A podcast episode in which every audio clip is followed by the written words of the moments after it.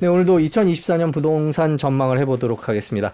자, 먼저 평가사님 보시기에 내년 부동산 시장이 어떻게 전개될지 총론을 한번 말씀해 주신다면요. 어, 일단은 정책의 효과를 발휘했던 거래가 잠깐 살아나는 모습을 보였던 시장이 이제 다시 2022년도의 모습으로 돌아갈 거라고 예상을 합니다. 거래량이 소강 상태를 보이고 어, 22년 하반기에 보였던 거래 종말 상황 이 정도까지 이제 거래량이 빠지면서 가격이 급속도로 조정되는 현상이 벌어질 거고 이로 인해서 또 여기 중간에 이제 정책적인 부분이 효과를 발휘하면서 일부 살짝 반등은 있을 수 있겠지만 전 고점을 회복하지 못하고 그리고 장 잠깐 반등했던 가격도 회복하기 어려운 상태로 좀 유지되다가 점점 안정화되는 모습이 나타날 거라고 생각을 합니다. 네. 자, 일단 거래량 얘기를 해 주셨으니까요. 준비해 주신 자료를 보면서 왜 그렇게 생각하시는지 한번 얘기를 들어보도록 하겠습니다. 첫 번째 자료는 서울시 연도별 아파트 거래량이네요. 어, 서울시 연도별 아파트 거래량을 보면 연끌이 한참이던 시기, 어, 지금은 이제 19년도 자료는 없지만 19년 하반기부터 좀 거래량이 폭발을 하기 시작을 해서 20년에 정점을 이루고 그리고 21년에 까지 이제 그 효과가 이어졌어요. 그러다가 21년 이제 말 이후부터 그리고 22년 되면서 본격적으로 거래가 사라지는 현상이 벌어졌습니다. 그리고 어 올해 들어서는 어 13 대책 이후에 일부 거래량이 반등하면서 어, 조금 22년보다는 거래량이 올라가는 모습이 나타났는데 월 평균 수치를 보면 20년도 같은 경우에 6,700건 정도 어, 평균 거래량이 되거든요. 네. 어, 요게 이제 많았, 많았을 때는 거래가 폭발했을 때는 한 달에 15,000건, 16,000건까지 갔었던 이런 수치거든요. 그만큼 일단 시장에서 들어올 수 있는 미래 수요까지 모두 들어온 시장이 20년, 21년에 펼쳐졌고 그 이후, 이후에는 올라간 가격에 이제 더 이상 들어와 줄 수 있는 수요가 사라졌기 때문에 실질적으로 거래가 사라지는 현상이 나타났습니다. 그리고 대출에 대한 부분이 없으면 어, 우리가 집을 사는데 좀 어려움이 있잖아요. 그래서 대출에 대한 규제 부분이 좀 현실화가 되고 또 금리가 상승하는 시기가 오니까 사람들이 적극적으로 나서지 않으면서 거래가 완전히 소강 상태로 가는 이런 모습이 나타났는데 사실은 이런 상황이 좀 장기간 이어지면 어 가격이 그동안 급속도로 올랐던 거품이 좀 빨리 제거되는 효과를 발휘했을 건데 그러지 못했던 게 일단 정책적인 부분을 통해서 어, 긴축의 상황을 오히려 자금을 풀어주는 형태로 네. 대출을 완화해주는 형태로 시장에 참여자를 좀, 좀 독려하다 보니까 일부 반등하는 모습이 나타났고 그 부분이 사람들이 지금 혼란스러운 생각을 갖게 만든 요인이 아닐까 이렇게 생각을 합니다.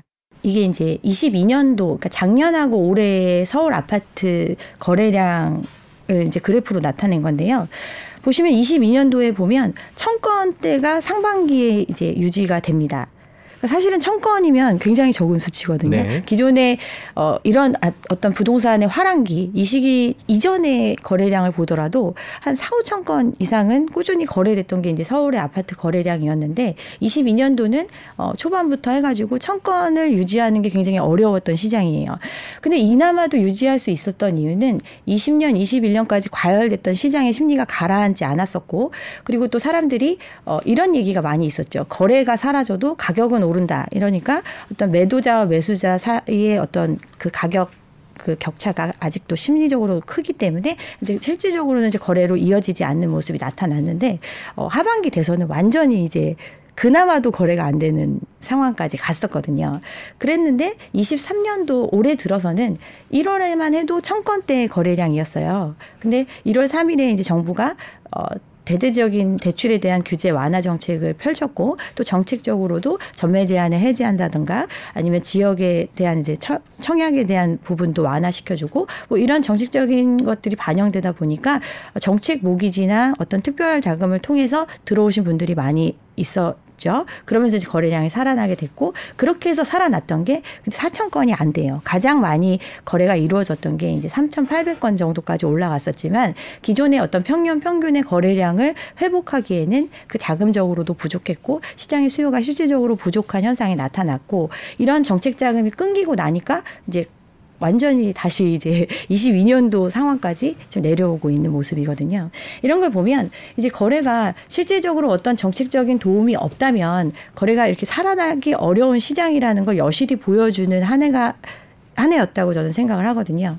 지금 어 작년과 올해의 월별 거래량을 비교를 해보면 어 작년에 어 상반기에 천 건대 점점 좀 줄어드는 모습이 나타나죠. 그러다가 이제 하반기 돼서는 어, 수백 건대밖에 거래가 안 되는 거. 이 얘기는 지역에서 한 구에서 한 두세 건밖에 거래가 안 되는 수준으로 거래가 떨어졌다는 뜻이고 이 거래량에는 LH나 SH에서 어떤 공공 매입으로 매입했던 물량까지 반영된 수치거든요. 그만큼 민간 시장에서는 거의 거래가 없었던 시장이 꽤나 오랜 시간 펼쳐졌고 이 기간 동안 어뭐 6개월 사이에 수억이 빠졌다, 뭐 40% 하락했다 뭐 이런 기사들이 많이 나왔었었고 실질적으로 어떤 거품이었던 가격들이 많이 제거되는 모습이 나타났었거든요.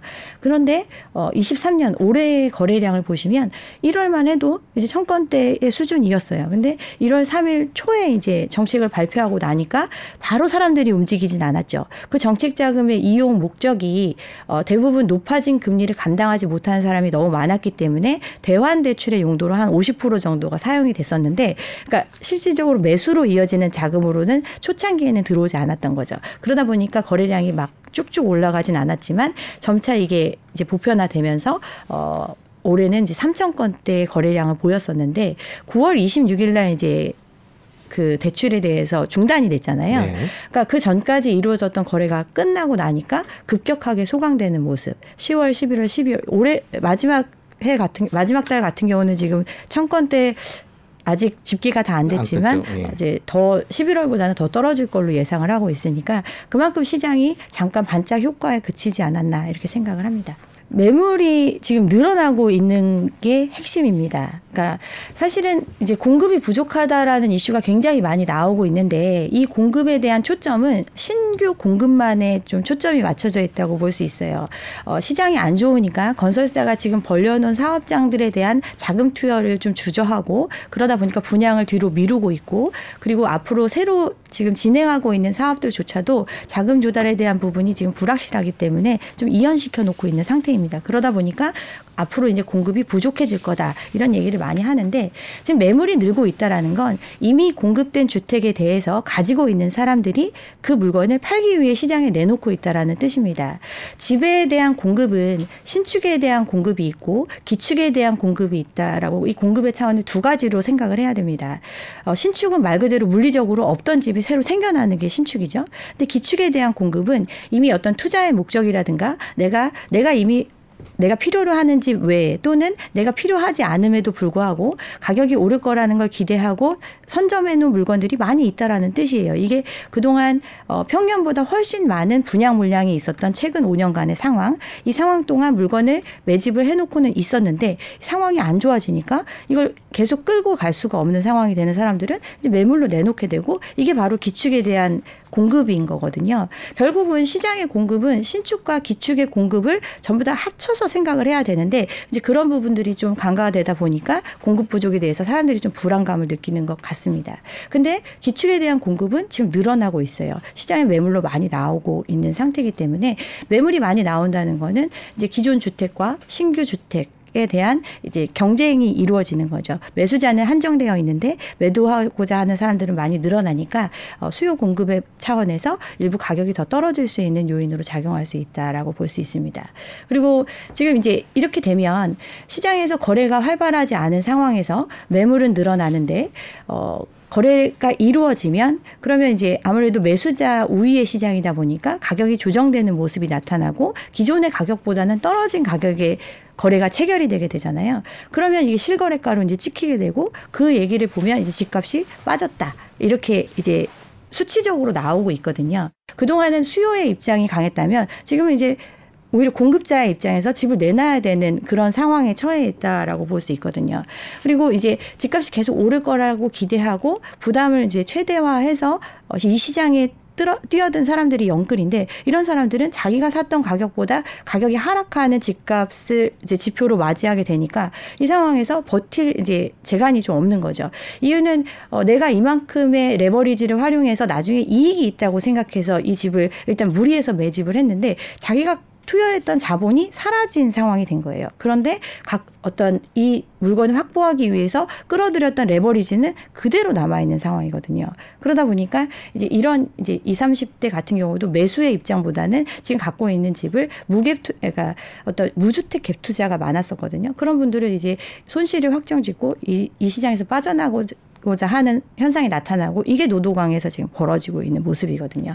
이런 걸 보면 이제 가격이 조정될 수밖에 없는 어, 그런 상황으로 갈 거라고 저는 내년에 그렇게 될 거라고 생각을 합니다. 네, 지금까지 자료 갖고 설명을 해주셨는데요. 주로 거래량, 매물 이런 쪽에 집중을 해주신 것 같아요. 몇 가지만 좀 더 여쭤볼게요. 그러면 거래량은 방금 말씀해 주셨지만 내년에도 계속 줄어들 거다 이렇게 전망하고 계신 건가요? 일부 조금 살아날 수도 있다고 생각을 하는 거는 이제 정책적인 효과라든가 또 이제 아무래도 아직까지도 심리가 완전히 꺾이지는 않았다고 생각을 합니다. 지금도 이제 어 사람들이 하락의 폭에 대해서 의문이 많으신 것 같아요. 그러니까 기존의 어떤 집값이 최근 5년간 상승폭이 수치적으로 나타난 거는 몇십 프로 안 되지만 체감하기에는 두 배에서 세 배 가까이 올랐다고 느끼시잖아요. 그런데 이 올라간 가격이 얼만큼 빠져야 어, 정상적인 수준일까. 그래서 지금 뭐 한 몇 억 빠졌다고 하니까 지금이 바닥이 아닐까. 이런 판단에 대해서 조금 이제 좀 고민들을 하시는 것 같은데,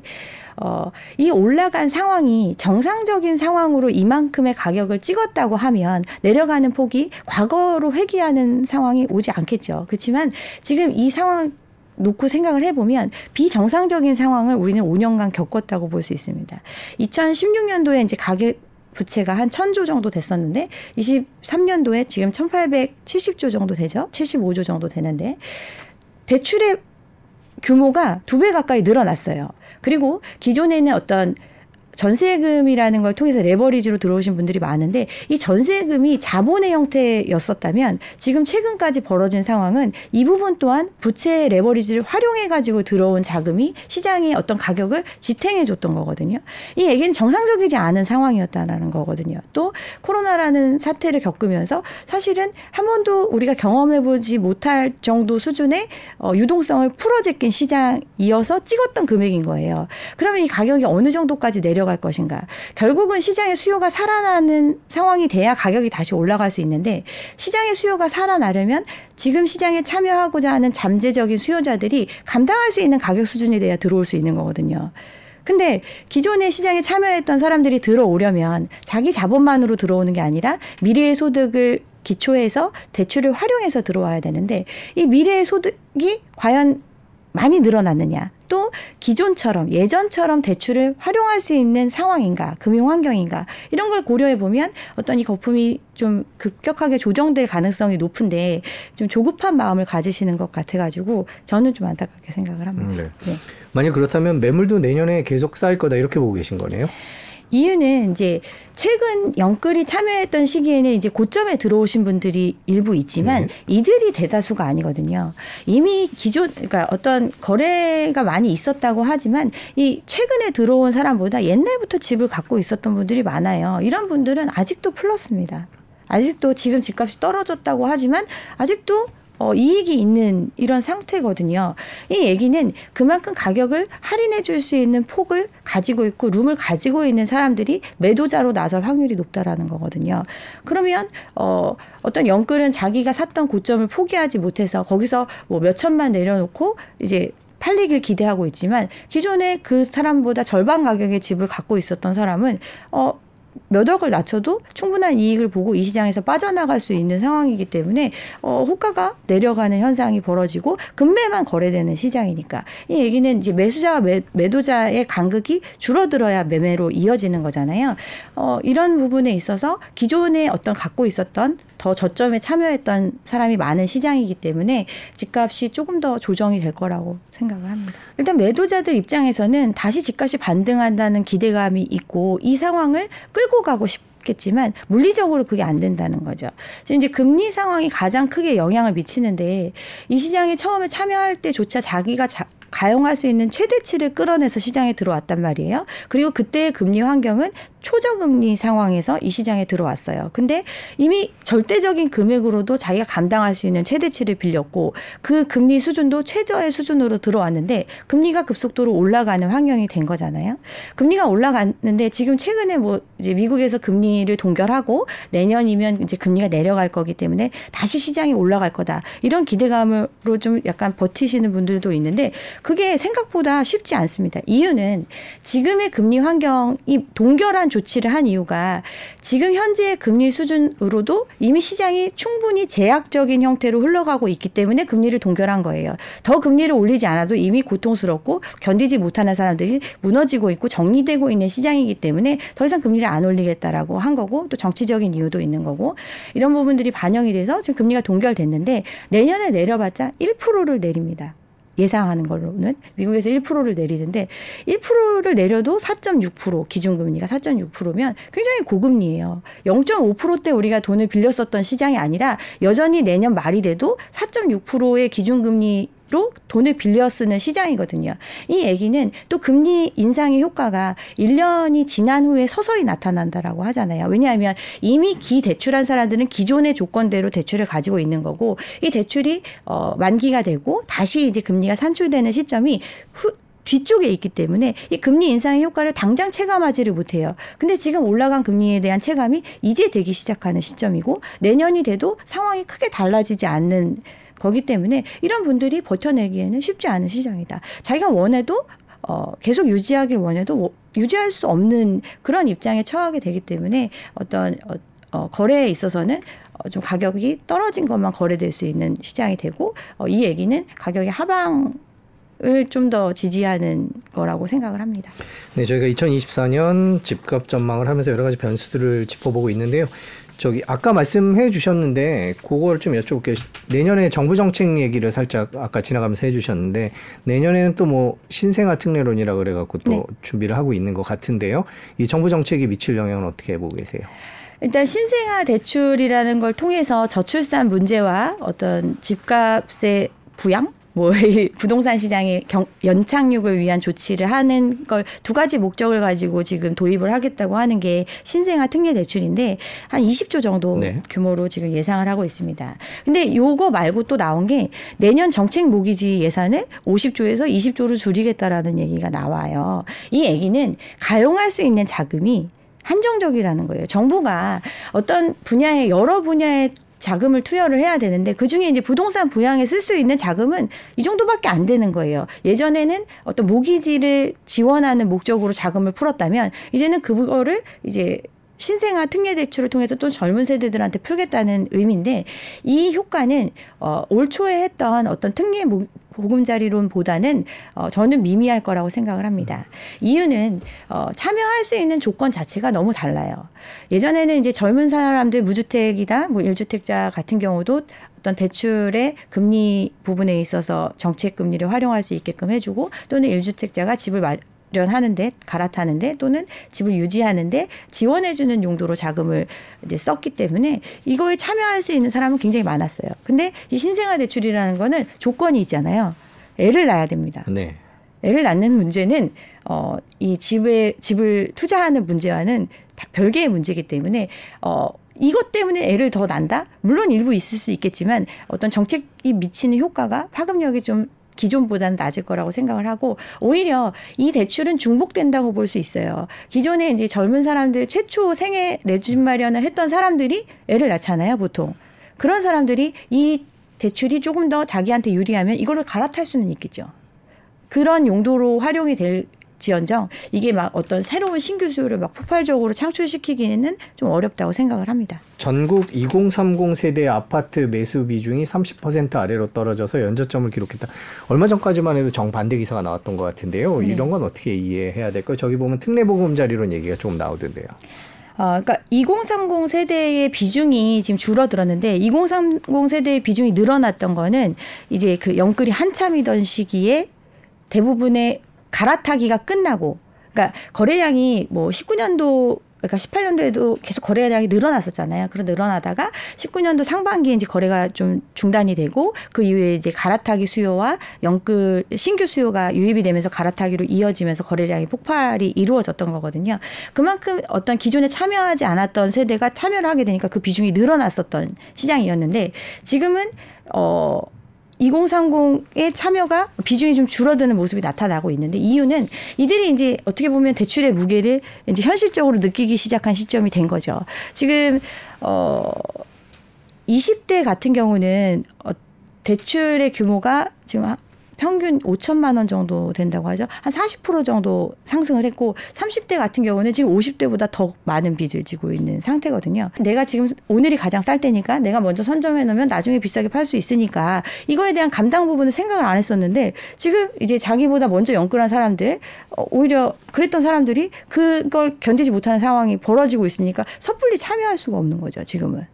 그러다 보니까 비중이 좀 줄어들고 오히려 이제 집값이 좀 빠졌다고 생각하니까 조금 여유 있는 사람들이 일부 참여하면 그 비중 그 사람들이 숫자가 많이 바뀐 게 아니에요. 그 비중이 비, 그냥 2030의 비중이 줄어들었기 때문에 나머지의 비중이 커져서 그 수치적으로 그렇게 나타나는 거지 어떤 시장이 뭐 엄청 뭐 바, 바뀌고 이런 상황으로 보기에는 좀 어렵. 있다고 저는 생각을 합니다. 한국부동산원 기사가 나왔습니다.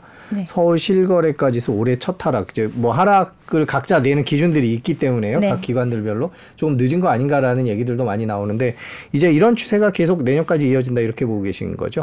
이게 지금 이제 지표로 나타난 거거든요. 이게 어떤 시장이었느냐면 거래가 이제 소강 상태로 접어드는 모습이 나타나면 매도자와 매수자 간에 호가 차이가 굉장히 큽니다. 매도자는 이제 과거에 경험했던 고점에서 일부만 조정하면 이 매물이 소화될 수 있을 거다라고 생각을 하고 부동산을 방매를 하죠. 근데 매수자는 사실은 그 가격에 들어와 줄 사람이 없으니까 아무도 보러 오지 않는 시장이 한참 동안 뭐 줄다리기 뭐 이런 얘기 기사 많이 나왔었잖아요. 그런데 이제 매도자가 더 급하니까 이제는 가격을 낮출 수밖에 없는 거예요. 그럼 가격을 낮추니까 이제 매수자 이 시장에 관심이 있었던 매수자 입장에서는 가격이 자기가 원하는 수준이었기 때문에 거래로 체결될 수 있었고 그게 매매로 이어지면 실거래가가 찍히죠. 그러면 이 지금 부동산원 같은 경우는 이 실거래가 지수가 실질적으로 가격이 하락한 지표가 찍혔기 때문에 드디어 지수가 꺾이기 시작을 한 거예요. 그러니까 지금 이게 올해 첫 하락했다라는 이 기사가 어떤 실질적으로 거래 그 매도자와 매수자의 호가 차이가 굉장히 컸기 때문에 거래로 이어지지 않으니까 기존의 실거래가에서 변동이 없었거든요. 그런데 이제는 매도자가 그 호가를 낮춰서 거래로 이어지니까 실질적으로 전, 전 거래가보다 가격이 떨어지는 현상이 나타났고 이걸 수치로 반영할 수밖에 없으니까 실거래 지표가 이제 하락한 걸로 나온 거거든요. 이런 상황이 이제 계속 이어질 수 있겠죠. 왜냐하면 가격이 떨어지고 시장에서 이 가격이 바닥이라고 하면 이 가격 수준에서 후속 거래가 계속 이어져야 되거든요. 근데 후속 거래가 없잖아요. 후속 거래가 없으면 또다시 이 상황이 계단식으로 이제 하락을 하는 거죠. 기존에 어 가격이 올라갈 때 우리가 이제 아파트별로 가격이 이제 거래되는 그래프로 이렇게 만들어 보면 거래량이 하나도 없는데 하나 찍히고 또 하나 찍히고 이런 식으로 나타났잖아요. 근데 그, 가, 그 거래의 진성 여부를 확인할 수 없는 거래다라고 제가 예전에도 말씀을 드렸는데 하락 거래 같은 경우는 어 이게 리얼입니다. 왜냐하면 말 그대로 내가 집은 갖고 있지만 돈이 없기 때문에 바로 이걸 거래를 통해서 유동성을 확보하는 절차를 거치는 거기 때문에 이걸 뭐 속일 수가 없는 거예요. 경매의 어떤 낙찰가도 그런 모습으로 나타나는 거고. 그러니까 하락거래가 계속 찍힌다, 찍히면 그 가격이 이제 호가 자체도 어 내가 생각했던 가격과 굉장히 괴리가 있으니까 그거보다 높은 가격에 내놓겠죠.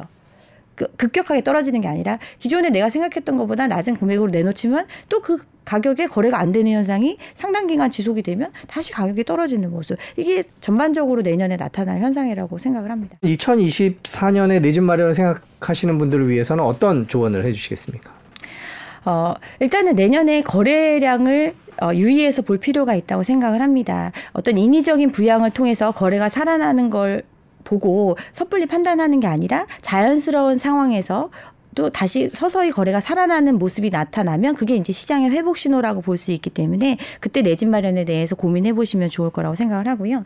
기본적으로 우리가 가격을 어떤 집, 내 집 마련을 하는 데 있어서 가격적인 부분이 굉장히 중요한 부분이거든요. 근데 2017년도에서 2023년도까지 가격의 상승폭을 보면 굉장히 급격하게 상승한 시장이었고 그 상승의 이면에는 비정상적인 환경이 개입된 상황이었다라는 걸 염두에 두시고 어떤 바닥이 일차적인 영끌이 들어와서 가격을 지지해 줬던 그 가격 최고점이죠. 그리고 이차적인 영끌, 즉 정책 자금을 활용해서 들어온 이차적인 영끌이 반등을 이끌어 이끌었던 그 고점.